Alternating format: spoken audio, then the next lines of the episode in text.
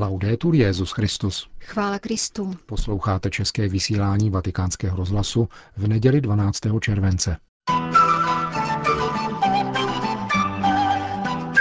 Papež František v Ekvádoru, Bolívii a Paraguaji.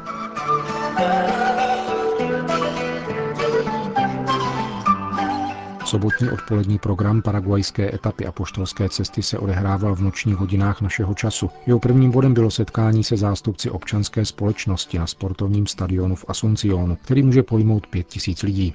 Cestou se papež neplánovaně zastavil v předměstské farnosti svatého Rafaela, kde pozdravil děti v domově pro terminálně nemocné, který je jedním z mnoha charitních děl italského misionáře Alda Trenta. Lidštější svět je možný, pokud nezůstaneme nehybně stát před existující nespravedlností. Bratrský svět neobětuje lidi na oltáři peněz a zisku. Prohlásil pak papež před publikem složeným z budovatelů společnosti, jak sám podotkl. Ve své obsáhlé promluvě reagoval na několik svědectví. Je důležité, aby mladí lidé pochopili, že pravé štěstí spočívá v zápasu za bratrštější a spravedlivější svět. Štěstí a potěšení nejsou synonyma, protože štěstí vyžaduje úsilí, odanost a veliké ideály, které neumrtvují život. Nevyhledávejte pohodlný život, abyste se vyhnuli zápasu. A nepouštějte se do boje sami, nejbrž se poučte ze zkušenosti starších a nalezejte útěchu v síle modlitby, v Ježíši. Bůh je totiž zárukou naší lidské důstojnosti. Petrův nástupce také naznačil metodu, tedy dialog, který předpokládá kulturu setkávání a uznání různosti. Při hledání obecného dobra je nutné vycházet z rozdílů a otevírat prostor novým alternativám, aniž bychom se obávali případných konfliktů, poznamenal. Zároveň však dialog neznamená vyjednávání, nýbrž předpokládá silnou identitu. Vychází z přesvědčení, že jsme všichni bratři a děti nebeského Otce a že každý člověk může společenství něco nabídnout. Skutečné kultury se neuzavírají sami do sebe, protože by to znamenalo jejich smrt.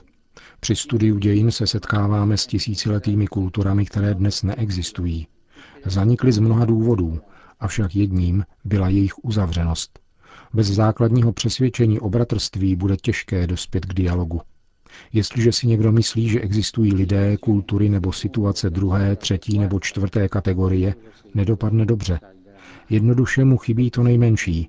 Neuznal důstojnost druhého člověka. Při budování inkluzivní společnosti je nezbytné podporovat chudé lidi v jejich vlastním prostředí a nikoli s nimi ideologicky manipulovat podle osobních či politických zájmů. Papež přiznal, že je alergický na mnohomluvné projevy o velkých ideálech bratrství, spravedlnosti a míru, které se rozplývají do nekonkrétního prázdna. Vztah ideologií klidu postrádá celistvost, proto ideologie končí diktaturou. Myslí na lid, ale nenechají myslet lid. Všechno pro lid, ale vůbec ne s lidem.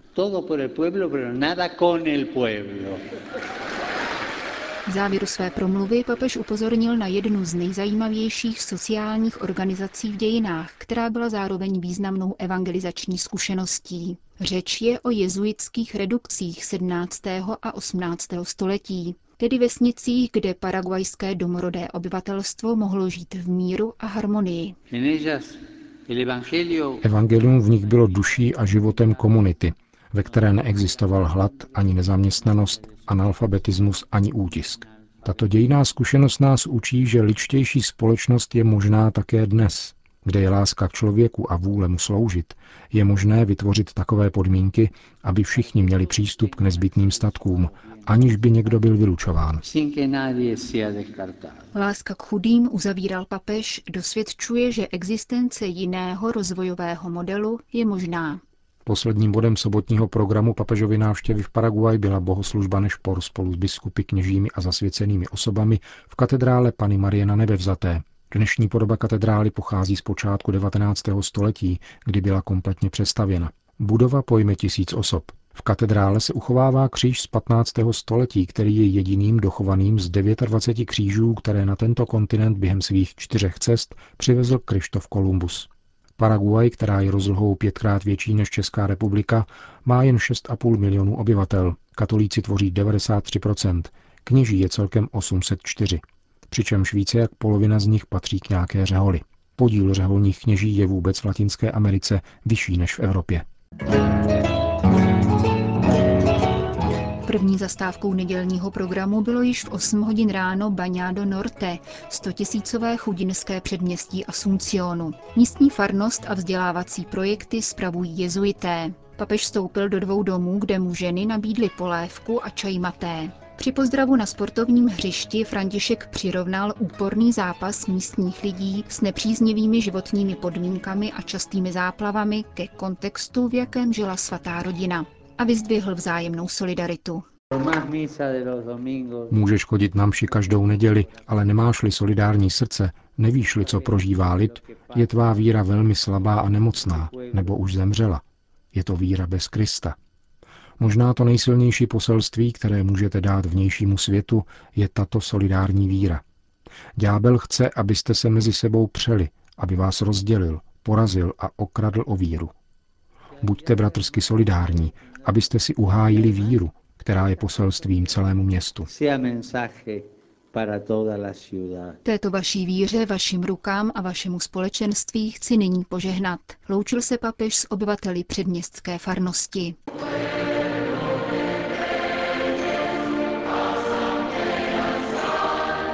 Půl druhého milionu lidí očekávalo Petrova nástupce na prostranství New Guazú uvnitř vojenské základny v Asuncionu, aby se zde účastnili posledním svaté této pastorační návštěvy. Vedle 20 člené paraguajské biskupské konference koncelebrovalo s papežem několik stovek kněží. Papežovu homílii vám přinášíme. Hospodin popřeje dobro a naše země vydá plody. Tak praví žalm. Jsme zváni slavit toto tajemné společenství mezi Bohem a jeho lidem, mezi Bohem a námi. Déšť je znamením jeho přítomnosti v zemi obdělávané našima rukama. Toto společenství vždycky vydá plody, dá život. Tato důvěra pramení z víry, z vědomí, že můžeme počítat s jeho milostí, která vždycky proměňuje a zavlažuje naši zemi. Důvěře se učíme a vychováváme k ní. Důvěra se utváří v lůně společenství, v životě rodiny, Důvěra se stává svědectvím ve tvářích mnoha lidí, kteří nás podněcují následovat Ježíše, být učedníky toho, který nikdy neklame. Učedník cítí, že je zván důvěřovat, cítí, že Ježíš jej zve, aby byl jeho přítelem, sdílel jeho úděl, sdílel jeho život. Už vás nenazývám služebníky, protože služebník neví, co dělá jeho pán. Učedníci jsou ti, kdo se učí žít důvěru přátelství. Evangelium o tomto učednictví mluví. Představuje nám průkaz křesťanské totožnosti, prezentační list, akreditaci křesťana. Ježíš volá svoje učedníky, posílá je a dává jim jasná a přesná pravidla. Vybízí je k řadě postojů a jednání, která si mají osvojit. Nezřídka se nám mohou zdát přepjatá či nesmyslná a mohli bychom tyto postoje snadněji vyložit symbolicky či spirituálně. Ježíš je však velice přesný, je velice jasný.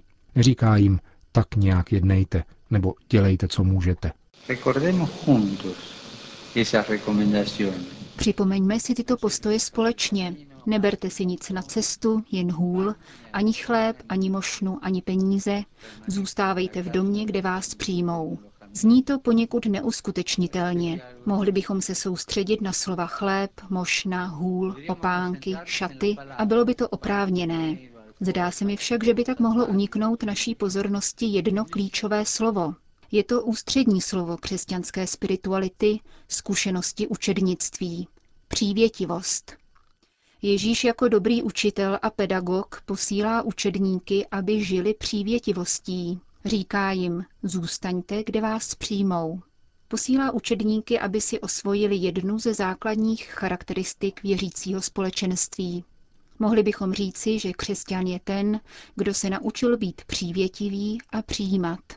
Ježíš je neposílá jako mocné, jako majitele, představené, nositele zákonů a norem. Ukazuje jim naopak, že křesťan jde přetvářet srdce, učit se žít jinak, podle jiného zákona a jiné normy.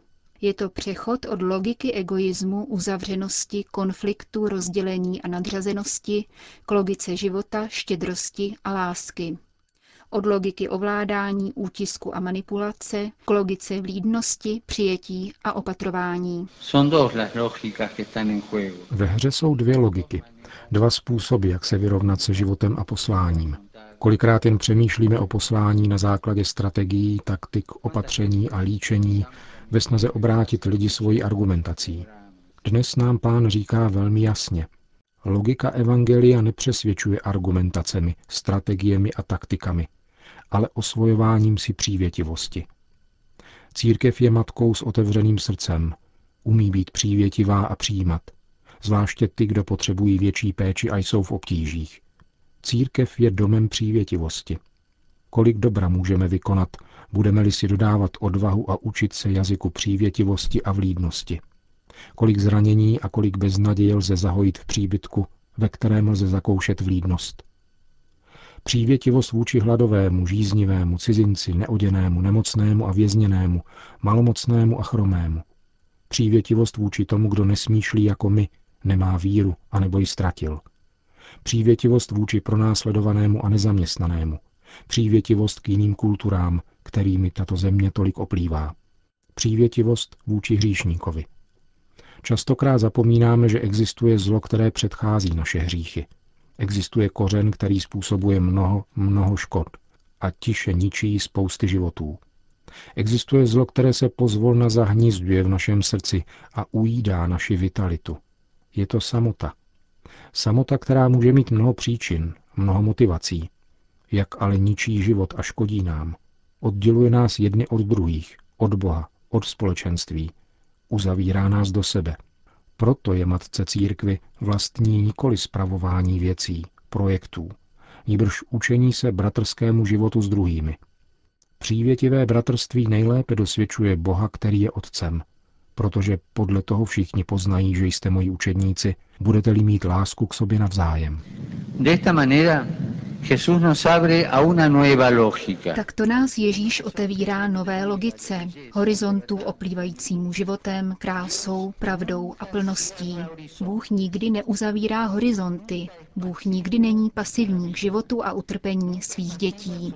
Bůh se nikdy nedá překonat ve štědrosti, proto nám posílá svého syna, daruje jej, vydává a sdílí, abychom se naučili cestě bratrství a obdarovávání. Je definitivně novým horizontem, je definitivně novým slovem v situaci odpisování, dezintegrace, uzavřenosti a izolace. Je slovem, které prolamuje mlčení samoty. A když jsme unaveni a nebo je nám zatěžko evangelizovat, je dobré připomenout si, že život, který nám Ježíš nabízí, odpovídá těm nejhlubším lidským potřebám, protože všichni jsme byli stvořeni pro přátelství s Ježíšem a bratrskou lásku. Jedna věc je jistá. Nemůžeme nikoho zavazovat, aby nás přijal a hostil. To je jisté a je to součást naší chudoby a naší svobody. Je však stejně jisté, že nás nikdo nemůže zavazovat, abychom byli nepřívětiví a nepohostinní k životu svého lidu. Nikdo od nás nemůže žádat, abychom byli nevlídní a nepřívětiví k životu svých bratří, zejména těch, kteří ztratili naději a chuť žít. Jak krásné je představovat si naše farnosti, komunity, kaple a místa, kde žijí křesťané, jako dějiště opravdových setkání mezi námi a Bohem. Církev je matkou jako Maria. V ní máme vzor, Přijmejme jako Maria, která boží slovo neovládla, ani se jej nezmocnila, níbrž naopak hostila, nosila jej ve svém lůně a darovala. Přijmejme jako zem, která neovládá semeno, ale přijímá, živí a dává mu zejít.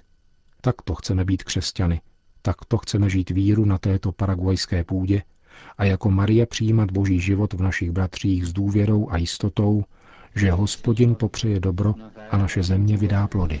Y nuestra tierra dará su fruto. Que así sea.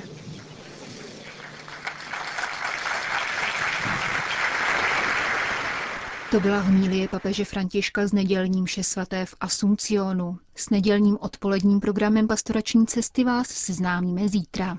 Končíme české vysílání vatikánského rozhlasu. Chvála Kristu. Laudetur Jezus Christus.